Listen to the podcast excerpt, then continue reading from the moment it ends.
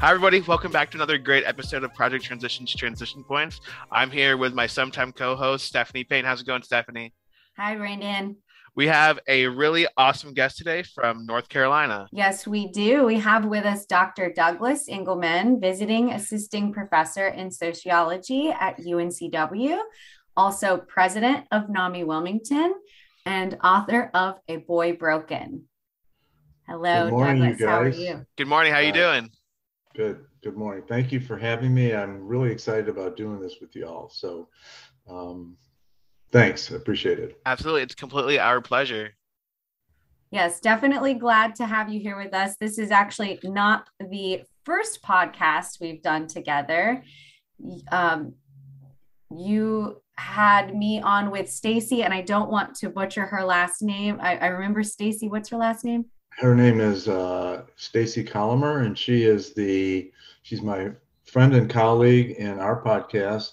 She is the uh, director of the School of Social Work at UNCW, and we work together on the podcast and a couple other projects we're developing. Um, and I can t- say the name of my podcast. Absolutely. Absolutely. Absolutely. I won't make you say it. Who isn't fucking crazy? I love rela- that title. So relatable. I love that title. Yes. I yeah. um you know, I had such a blast with the two of you guys. I hope it's not I hope it's not I hope it's the first of of a few or many more yeah. conversations. yeah. Uh, uh, Do you mind if I talk just a minute about the, the podcast and where where it comes from and Please. Absolutely. Yeah, please. Yeah. Um, so what we're trying to do in many different ways in in the pursuit of uh, my career and my activities with uh, NAMI and the, the whole mental health field is to try to what I call normalize, and I think I said this to you in, in our podcast with you, Stephanie, normalize the idea of mental health problems, mental disorders, mental illness, whatever you want to call it. Um, that there are so many people who are dealing with mental health problems, and it's gotten worse and worse and worse over the years, especially since uh, the pandemic. Mhm. That we're we're really, you know, making the case that everybody is touched by mental health problems. Uh, I'm not saying that everybody is fucking crazy, but that's the idea we're trying to promote. It's just such a ubiquitous um, presence in society that it should be normalized to the point where we can reduce the stigma. And that's really ultimately what we're trying to do. So that was where that name came from. Let's just all uh, share this together, this experience together, and and stop the stigma. That's that's what our, our really what our main purpose is. And as you know, uh, with NAMI, that's our that's a big part of what we're doing is just trying Absolutely. to reduce the stigma. I so love it. everybody feels comfortable saying, "Yeah, I'm screwed up." You know, my brother is screwed up. My parents are screwed up. Everybody is. You know, it, we're dealing with a very stressful uh, social situation here, and, and you know, with capitalism and uh, all the the impulses that that creates. Uh, you know, the needs for jobs, the need for wealth, the need for uh, progress, and in all its different forms. And so, all these stresses uh, give us all uh, a difficult experience, and so we're all in this together. And why should this all be stigmatized, right? So that's Absolutely. I love it. Well, you that's my little uh, let's reduce stigma speech. So I love it. I'm I am a hundred percent on board. And you kind of already hit the nail on the head with one of the first kind of talking points I wanted to dive into today was I wanted to um, kind of ask you to share with us what your inspiration is for a lot of these things that you're involved in. And one of those things was the the podcast. And and I think, you know, reducing stigma is is huge and very important. And like you said, since the pandemic, it um, it's we've definitely been hit with an awareness, which is, you know, it's an, it's a beautiful thing, really, when you think of you know in terms of progress and like Yes. hey, let's let's tackle this let's talk about it which is what we're doing now and that's a beautiful Yes. thing so, So- um, go to ahead kind of answer that question, sorry to jump on you like that, as answer No. that question about the focus on the family and, you know, what was my motivation, the in, initiative. So as I chronicle in, in my book, um, A Boy Broken, the, the boy is my son, Doug Jr., who was diagnosed with schizophrenia when he was uh, 20. This is in 1992, so this goes back a long way. And at that time, um, mental illness was even more stigmatized than it is now. Um, mm. Less awareness, less uh, understanding, less patience, um, and you know, you're you're asking kind of why am I focusing on the family?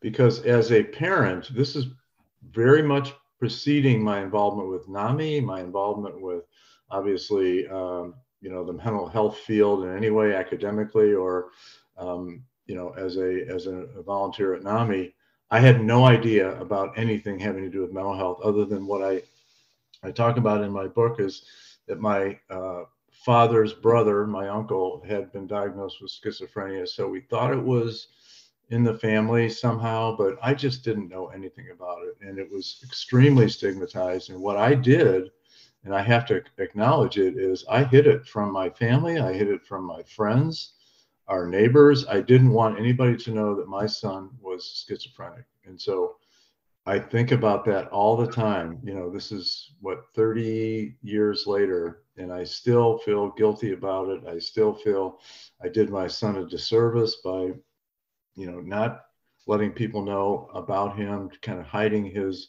his life from my friends. Um, and I feel bad about that. And, and that's one of the reasons I focus on the family because um, I know from my own experience and from many, many other uh, accounts of these experiences that if the family doesn't engage in supporting the individual with a serious, even a, a mild uh, form of mental illness, but a serious mental illness, then that person has a much, much lower possi- uh, potential for recovery, for getting back to what one might think of as at least a normal and productive uh, life. If, if the family doesn't support them, um, they have a much, much more challenging road ahead. So my focus, when you think about when I decided to go back to school and ultimately get my PhD in sociology, you know, I think of all the potential areas that you could look at in terms of research or uh, being active in a, in a certain area of the field. And I just felt like because my experience was so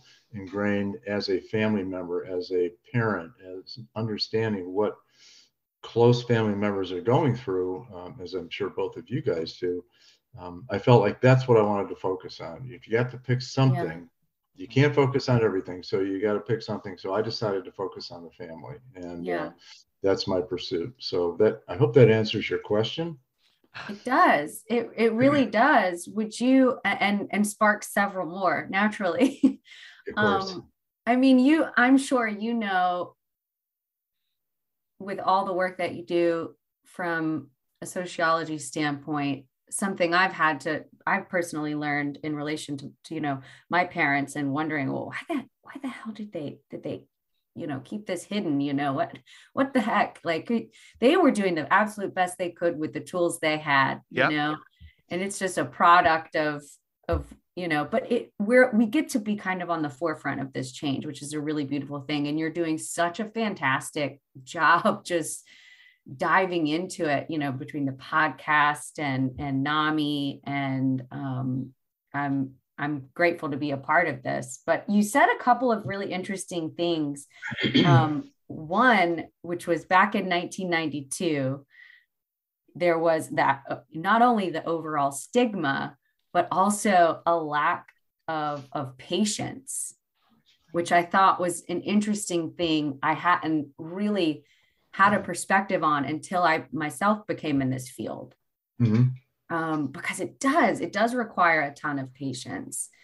But do you, what, uh, what I want to ask you is, is what do you feel like you were able to lean on or what supports did you have as a parent while you're going through that journey with your son trying to find him the whether you were trying to find him the appropriate treatment or you know get him the help he needed what that looked like did you, or did you feel like you even had any I, as i mentioned to you your project transition reminds me of the uh, um, facility that my son wound up uh, getting into pretty quickly so he was diagnosed. Uh, he was living in Pittsburgh. This is a little bit of background that's kind of important. He was living in Pittsburgh with his mother. We were divorced.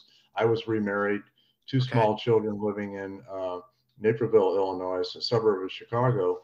And when he was diagnosed in Pittsburgh, uh, he had an event in visiting us, and then he went back home and had a few more events. Almost got arrested. His mother had him uh, committed for a 30 day evaluation. And out of that, he was diagnosed.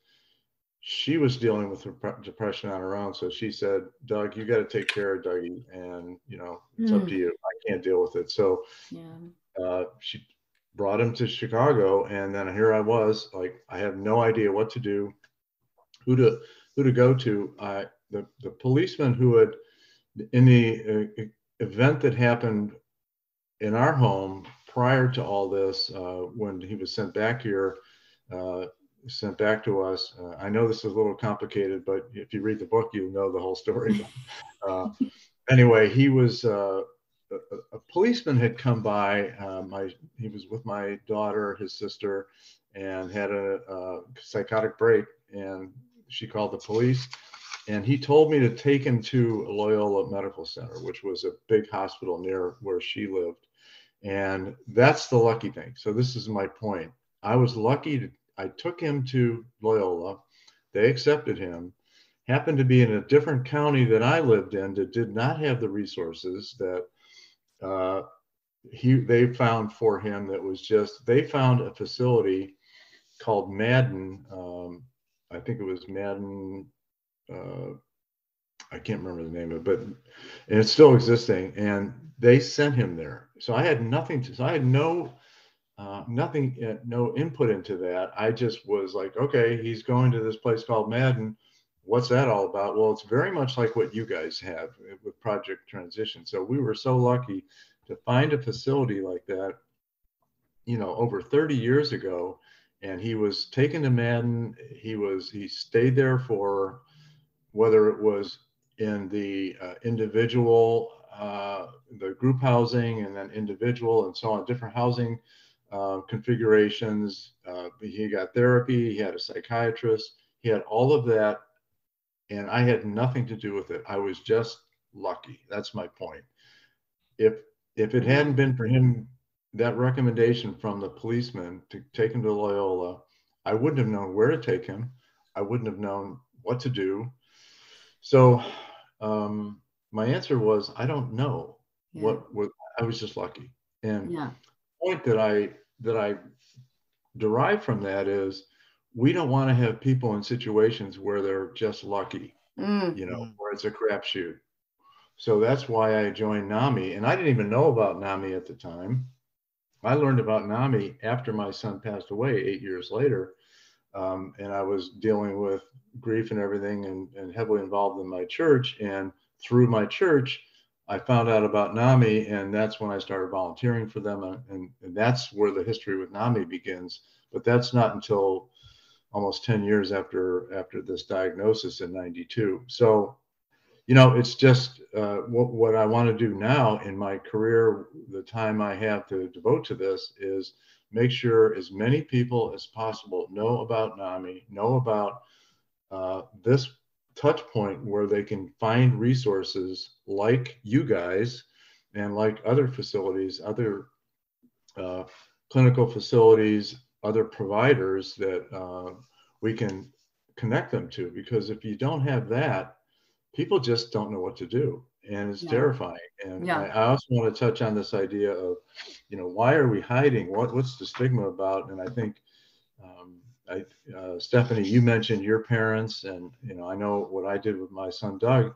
You know, and I write about this in my book. Uh, as a sociologist, we recognize the impulses of a system that favors or honors or you know, enables uh, people to succeed who have who are more educated, um, more quote unquote normal, right? And so when you have somebody like my son who, and I say this in the book, okay, I realize, okay, he's got schizophrenia. He's never going to be normal. He's never going to be able to have a good job. So now I'm I'm thinking about my friends and their kids who are going to college and they're going to be quote wow. unquote successful and he's not going to be successful. So what do I do with that? And the society mm. is kind of imposing this paradigm on us that we want our children to be successful. We want to raise, we want to make sure we do everything we can to make sure they're successful, that they can go on and have a good house, a good job, a nice house, you know, nice cars and all the rest of that. Well, that's our system is is imposing that on us. We, you know, we're kind of a victim as a society of this this paradigm that's been created. And I, oh wow, yeah. So as a sociologist, I it all goes back to capitalism, and of course, I get a lot of you know pushback from that. Well, what's wrong with capitalism? Well, nothing. There's nothing wrong with capitalism.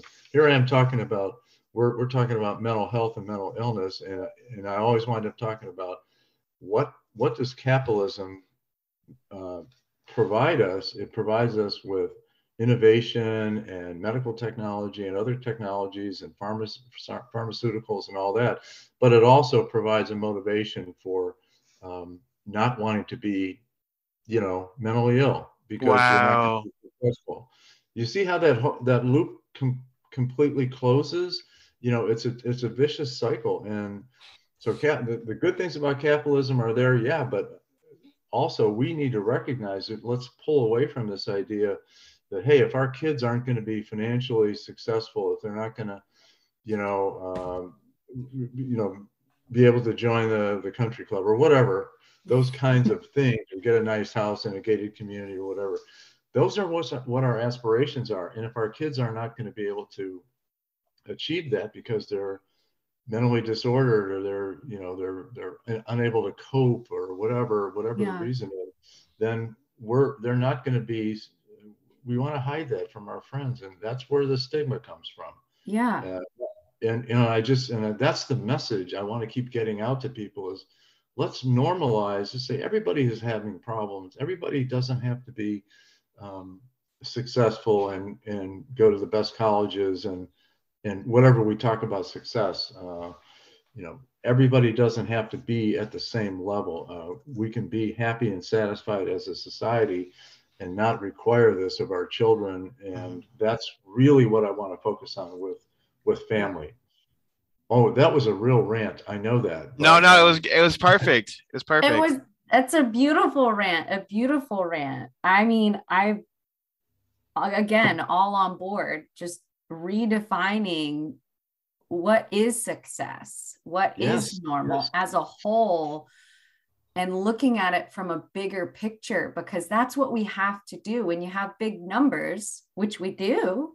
We have very a very high number of individuals struggling with serious mental illness right now. So you yeah. have to look at it from that perspective. So it's such such a complicated challenge. And that's why I'm so glad I got into sociology because I think it helps me understand not only, you know, the, the both ends of that spectrum of, you know, wanting to be successful, what's causing the problems, what's causing the stress of our society. Uh, and here I am, I'm teaching students, right? Um, I have, you know, at, at any at any given semester between 100 and 150 students I'm teaching. Mm-hmm interacting with on a weekly basis. And I constantly hear over, I wish you guys could come and sit in the classroom. And I, Stephanie, I think I invited you. Yes. So hear, hear the students talk about how stressful all of this stuff is the college experience, the social experience, the, you know, the need to be cool, the need to be accepted, the need to be whatever. And, you know, they're, they're facing okay they're facing these stresses. Who's imposing those stresses on us? Those that's, those stresses on them. We are academically we are uh, socially we are um, our the media is doing it social media especially now. So I, and i think so many people think about oh this this kid has you know uh, bipolar or this kid has depression or whatever. Oh that's on them. No it's not on them. It's on all of us mm-hmm. because we're imposing this this uh, this almost I see it almost as like a prison in some ways, uh, confining them to a certain way of being, and if they're not that way, then they're not quote unquote normal, and then they're not accepted. And that's the stigma. Again, that's where it comes from. So we're all contributing to to it, and and that's I, I that's the message I want to get out there. And you know, I'm not doing a very good job of it, but I'm working on it. You know. But as long as you're pushing the message, that's all that matters, though. Yeah. Yeah. Well, that's that's all I can. Yeah, I'm I'm trying to do this in any way I can. That's where the podcast comes from, the book. Um, doing stuff like this, you know, just talking about it with in any way that I I can communicate with others about and and kind of making sure at least my perspective and I'm not saying I'm right about everything I'm saying, but I think I'm onto something when I talk about the complexities of how society imposes um, this paradigm on us and, and it, it affects the way people react to it, not only from the standpoint of the individual who's feeling some kind of, you know, uh, mental health struggle, but also how people view that struggle from the outside. And it's all one big spectrum, you know. Wow. Uh, I feel like a big point of what I'm hearing, of what I'm hearing is that societal pressure, and correct me if I'm not on target here, but societal pressure is a barrier to healing this mental Absolutely. health crisis. So I had, uh, let me give you an example. This this this might kind of clarify or highlight what I'm talking about. So I teach a course called Sociology of Mental Disorder. You'll notice I changed the name of the course from mental illness to mental disorder, mm. trying to way, move away from that idea of, of thinking about mental challenges as illnesses rather than, you know, mm-hmm. I like that. Out of ordered, you know, so yeah. disorder is a better, to me, a better term. So I changed, I changed the name of the course to sociology and mental disorder. So what I do is I have a textbook and we, we go through kind of the history of quote unquote mental illness. We talk about um, going all the way back to, uh, uh, you know, the pre-millennia, second, first millennia, uh, in terms of how mental illness has uh, developed and un- being understood in society, all the way through to current day, you know, 18th century, 19th century, 20th century, and so on. So we we give the students a background and an understanding of diagnoses, DSM, we, we talk about and all that. So it's very academic from that standpoint, but what is also emerging in this course is, and this is the fourth semester I'm teaching it, this, this winds up being sort of a, a haven for students because they feel like they can talk about their the problems and the pressures. And this mm. is where I'm mm. hearing more and more and more. Every week, we spend a full session just talking, the students just talking among themselves. And I'm just kind of sitting there listening and standing there and kind of maybe facilitating, but discussion about, oh, this is what this is why I'm feeling the way I'm feeling, and this is what my therapist said, and this is the drug that I used to be on, and this is what I'm taking now, and talking about ah, in wow. such depth about their own experiences, and they all come away from it saying, "Wow." I didn't realize that I wasn't the only one. I hear this yeah. over and oh over. Oh my god! Yeah, those and those open forums type of classes really really drive home what you're trying to push and those are right nine to ten times the best classes you'll ever take and and and because the focus is mental health mental disorder then it is even more important i mean i have students who are literally dragging themselves out of bed who who wouldn't go to another class but they're going to go to this one because it helps them it, it makes was... them fit and I'm not putting myself out there as a therapist. I have no clinical experience at all, but it's just like, okay, okay, you guys just start talking and, you know, I might interject something every once in a while, but it's really the students just, you know, hanging on to each other basically yeah. and saying, you know, you guys are helping me. I have one student, um, he's going to be doing a podcast with us, um, who told me, he came up to me at the end of the semester, he said, Dr. Engelman, before I took this class, I would never even talk in class. By the end of the semester, he was talking not only about his own experiences, he actually had, he's a film major and he had produced a video of himself talking to himself about his problems. And he asked wow. to show it in class.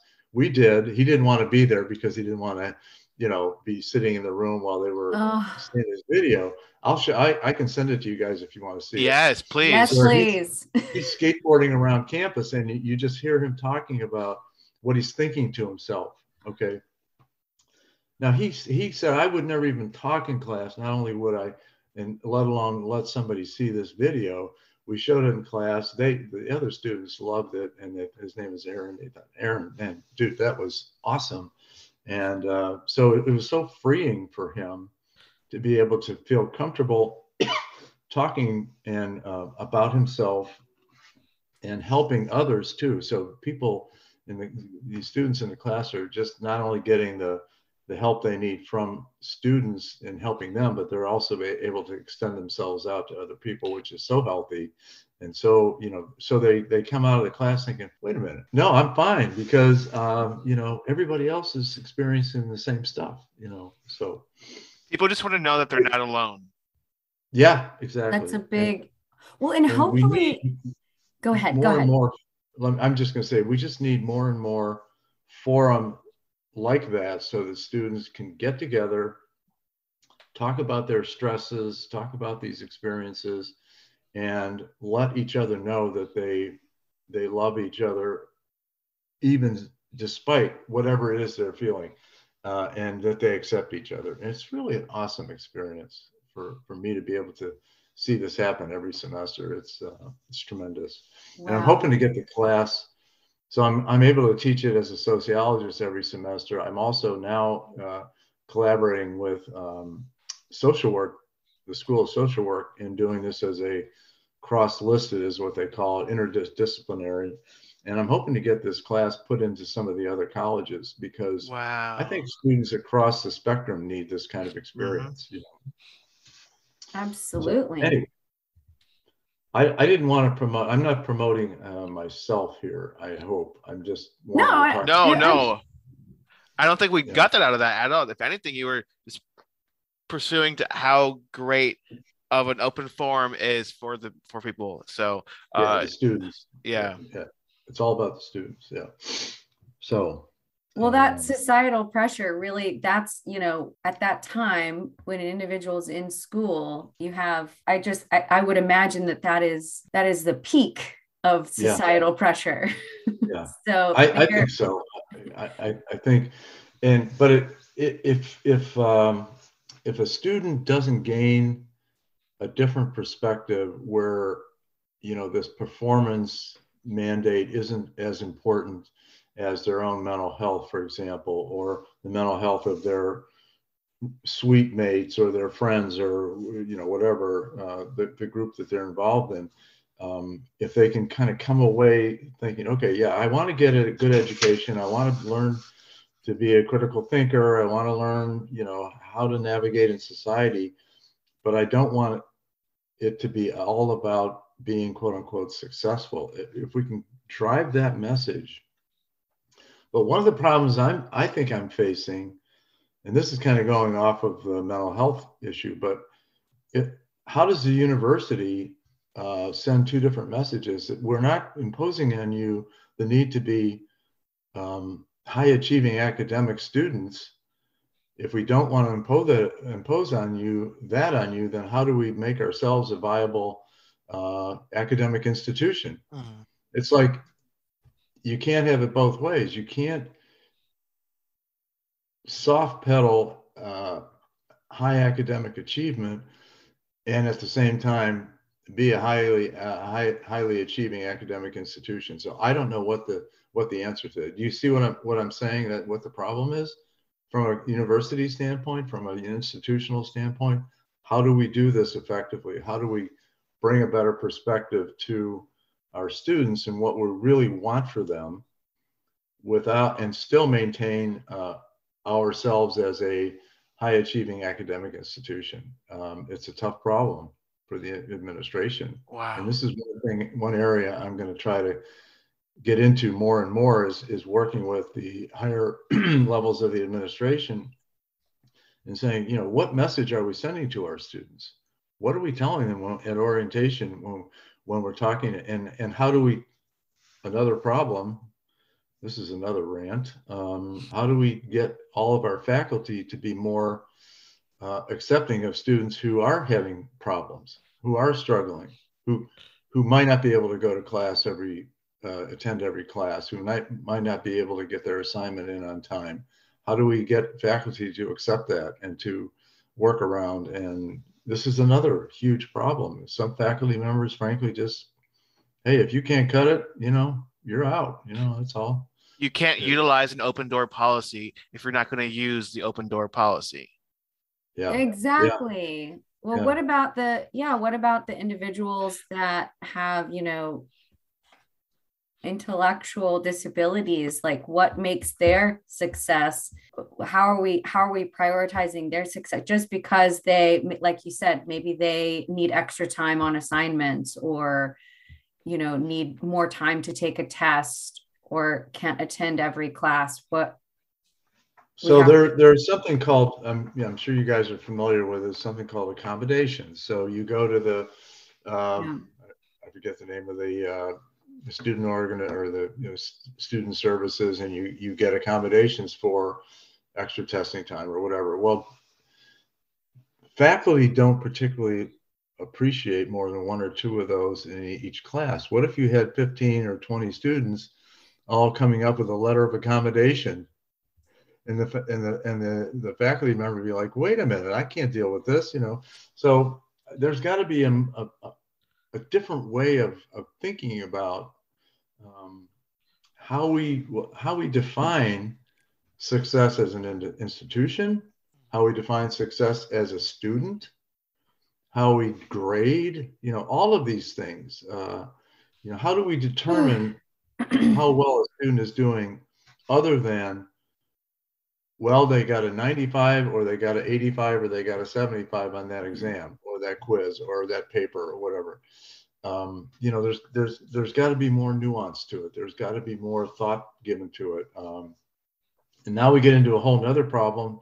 It's also a tangential problem to the mental health of students which is you know faculty are they motivated? Are they incentivized to be really good teachers? Not really. Most of them who are tenure are looking for or are incentivized to do research because that's how the institution gets their money.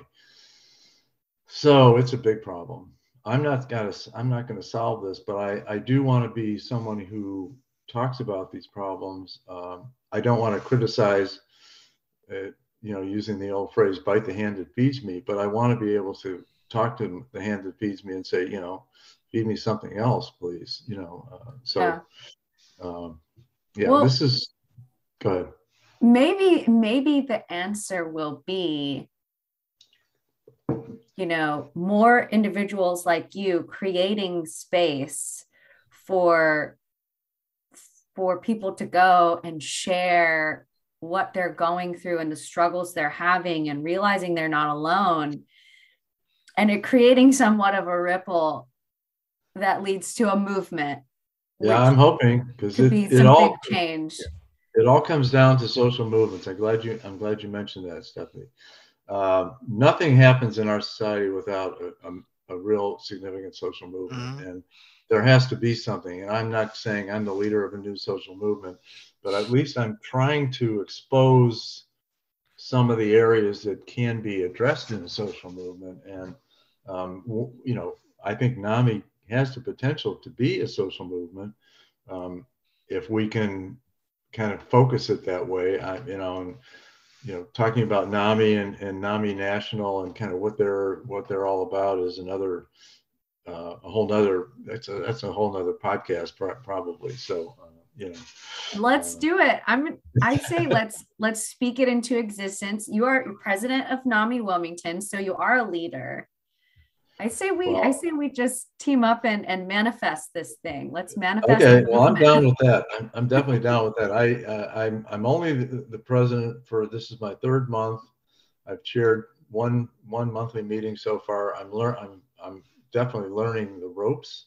Um, Chuck Eldridge, who I think I know you know Chuck, uh, yes who is now well, our former president is now our executive director, is really leading me by the hand and helping me figure things out. But I think I have the the platform now because of my position in the university and combined with this uh, board presidency, I now have the platform to maybe have a voice that can speak beyond uh, Wilmington even at some point, and, and maybe you know NAMI North Carolina, NAMI National. We'll see. We'll see where it goes. I'm I'm taking every step I can, little by little, and just see where it leads me. You know, we'll figure. You know, see see what happens. You are in the best possible position to make that movement to break the stigma. So, well, that's what I, I, appreciate you saying that, uh, Brandon. I that's what I wanted when I decided to do what I'm doing seven, eight years ago. Um, that was my goal to put myself in a position to have a voice and a platform,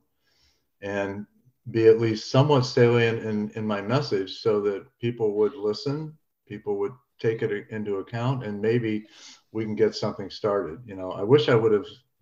Frankly, I wish I would have started this 20 years ago because you know I am, I am, I don't know how long I'm going to be able to do this, but uh, you know, I'm going to do it as long as I can anyway, for sure. So what if, um, if I don't, if you don't mind me asking one last question, I am curious no, I... to know what's on the docket for goals of yours and NAMI's for 2023. Well, so as you may know, um, prior to uh, Chuck getting involved as the president a year and a half, almost two years ago, NAMI Wilmington was pretty much a dormant organization. And I've talked to a lot of providers who tell me, you know, in the area who tell me, oh, NAMI Wilmington used to be, you know, really vibrant, really vital, uh, active, lots of programs and so on. And then it kind of went away. So we're, the first step to answer your question. The first step is to kind of get us back to where we're providing the basic nuts and bolts of what NAMI does, which is uh, family to family program, uh, peer other peer support programs. We're going to we're doing one at uh, at the university um, called Youngish. So we want young people to attend this. We're actually putting it on, on campus, and uh, Chuck is developing three or four other different uh, support groups uh, that we're going to be trying to partner with the county and um, Novant in terms of getting some funding to do more and more support groups in the providers uh, res, uh, in the provider spaces. So we we take it to where mm-hmm. the people who need the, the peer support are rather than having them come to us. So that's that's the first oh, wave of initiatives which Chuck is working on, and I'm just there to support him and help him you know any way I can. And and then beyond that, um, I would like to have us start partnering with the university and have NAMI be kind of leading into the the, the leading force that kind of helps inform and kind of re have the university kind of reimagining their relationship with students mm-hmm. and mental health and kind of see if we can get uh, UNCW to be a leader in developing uh, a more robust student mental health programs and support and so on, which is that's a huge challenge because it goes into state funding and and all that. So this is sort of a a big picture idea that I have of bridging NAMI, Wilmington, and the university together to be a real force for family support for individuals in the community, and then kind of build from there through the uh, through the UNC system um, because we have NAMI affiliates throughout the state. And every place that there's a university or a member of the UNC system, there's also a NAMI affiliate. So that's kind of my big, does that kind of paint a little bit of a picture for you, kind of where I'm trying to head this thing? Yeah. you know, it's, it's cool. Like it. But I don't know, you know, I don't know what the challenges are. I know there's going to be resistance from uh, financially. There's probably going to be resistance legislatively. I just don't know where the roadblocks and hurdles are going to be, but I'm sure they're going to be there. But you know, it's a great message. I think improving environment for and fostering mental health for the individuals and for their families. I mean, what could be what could be a better objective, uh, right?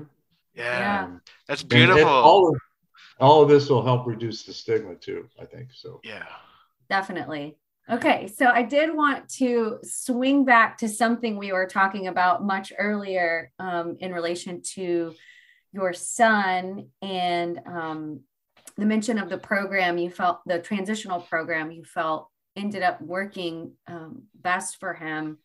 Um, what do you feel if you can even uh, if you can even recall what do you feel worked well for your son about that program? Or what if what if he if he knew what worked for him personally what do you um, what aspects do you think worked for him? Or was it is that a tough question? Yeah so there's as you well know much and i again i, I have to remind everybody that i have absolutely no clinical experience or knowledge so this is all based on my my experience as a as a parent right? Um, so he i felt like he he needed to have some place where he could be taken care of because he couldn't manage living day to day as a as a psychotic having constant psychotic episodes as a schizophrenic he couldn't remember uh, anything he couldn't he didn't know how to manage his, his day-to-day routine and you know all those problems that come along with that kind of a, a very serious uh, mental illness so he needed to get into a uh, into a place where he was taken care of. So that's the first thing. So not, uh, Madden was able to provide him with a therapist, with meds that he that were, were very helpful. He started with Haldol, and I, I can't think of the other one at that time um, that was really pretty experimental, and it did help him. It, did calm him. It did give him the ability to think more clearly and actually communicate. Uh, so that was the first step. Just and having a place to live where I couldn't have him living in my house. I didn't have room for him. Plus, we were worried about, you know, we had two little kids and uh, it, that just wasn't going to work. So he had a place to live, food. Uh, they helped him get his SSA and all that. So that's all the fundamental stuff that, you know, I know you guys provide. Um, but then once once he was stabilized, he still was not healthy he still had uh, a heavy drug re- regimen and he would go off of that. Uh, time to time, he would smoke pot. You, I think one of the questions you were going to ask about um, uh, other substance problems. Well, he smoked pot, he drank beer. He didn't get healthy until he was ultimately convinced that he shouldn't do that.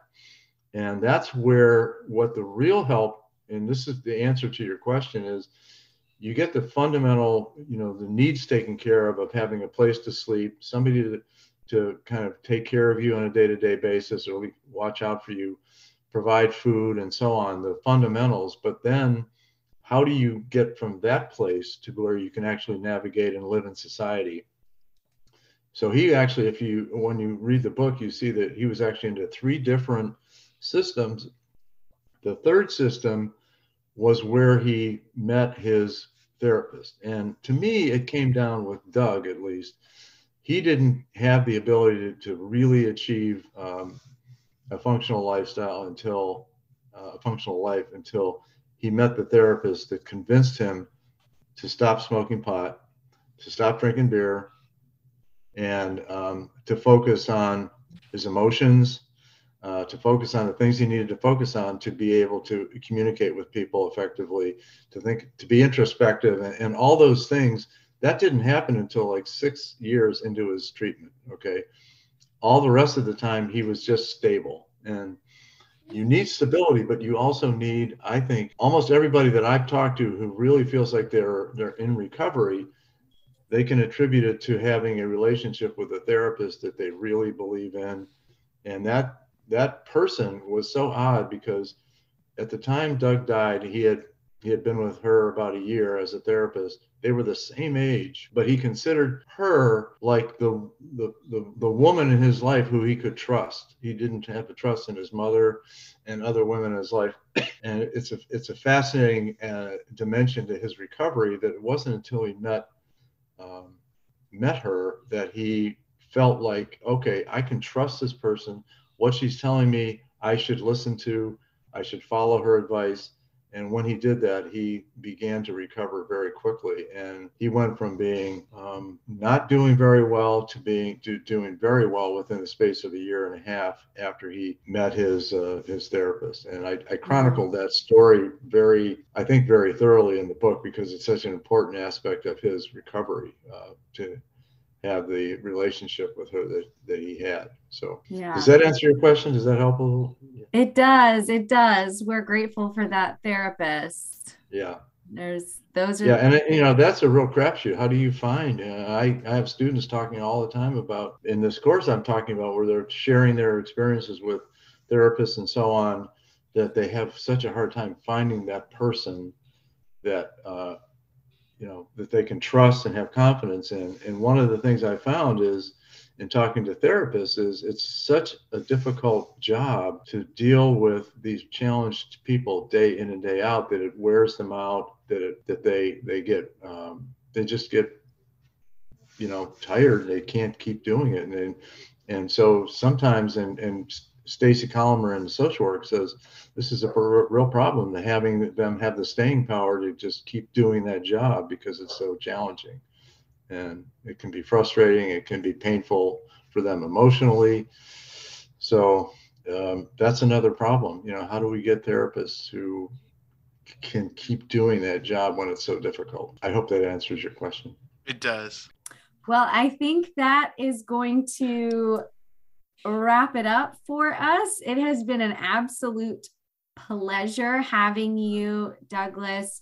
Amazing. Amazing. Brandon, thank, Thank you, you. for hosting. I I hope we get to do this again soon. I feel like we I- could we could really talk for several hours. Absolutely. I would love to do this again you guys I've, I've really enjoyed it and you know it's a it's a great forum for me to spew all my ideas so i appreciate it I think we just found our first recurring guest. So that's awesome. Yeah. Yeah. Awesome that's awesome yeah. okay i'll definitely come back whenever All you right. want me Awesome. Thank you. Thank you guys so much for listening to another episode of Transition Points. We will see you guys around. All right. Thank you, everybody. Bye, Doug. Bye. Thank Bye. you.